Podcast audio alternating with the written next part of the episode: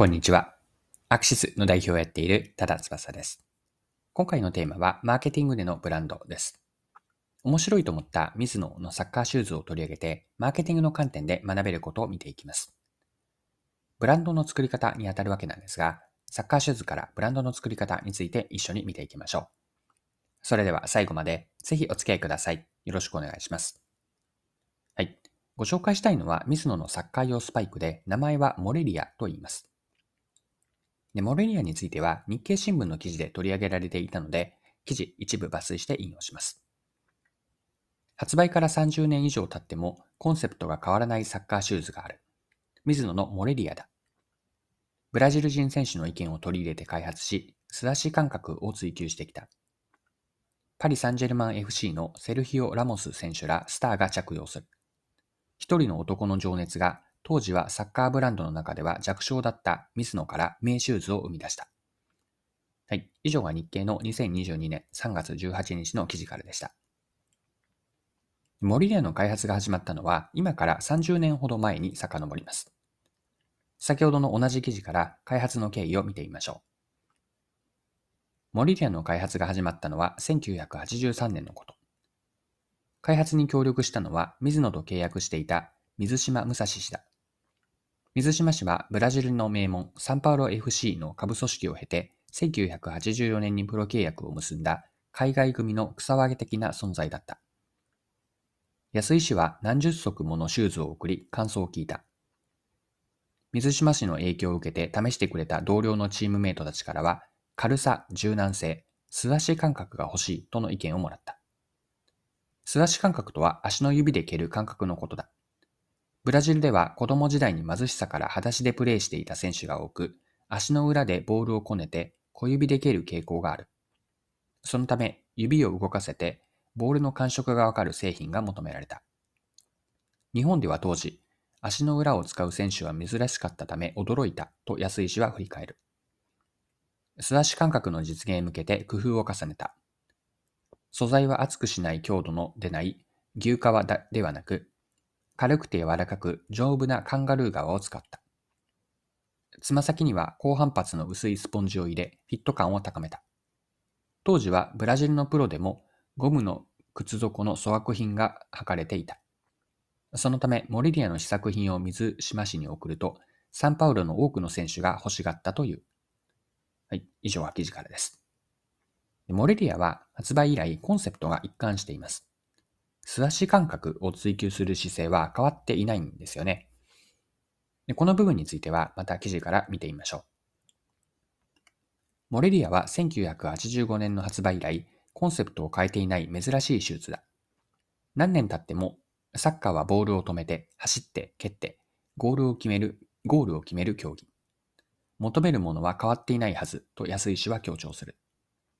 ただ、機能面ではアップデートを重ねてきた。2020年に発売したフラッグシップモデルモリリア2ジャパンは、靴底を重いポリウレタンから水に浮くような軽い素材に変えた。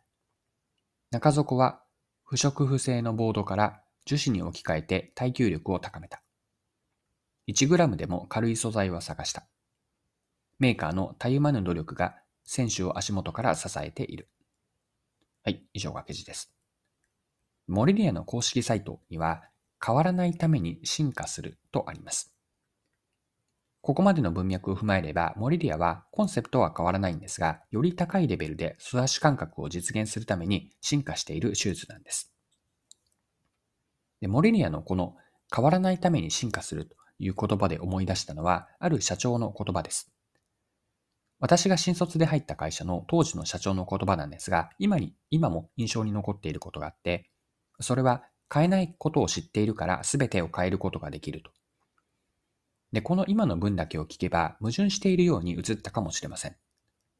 しかしこの言葉の真意というのは、まず変えないことを見極めて何を変えないかを知っているから、だからこそそれ以外の全ては変えることができるという意味なんです。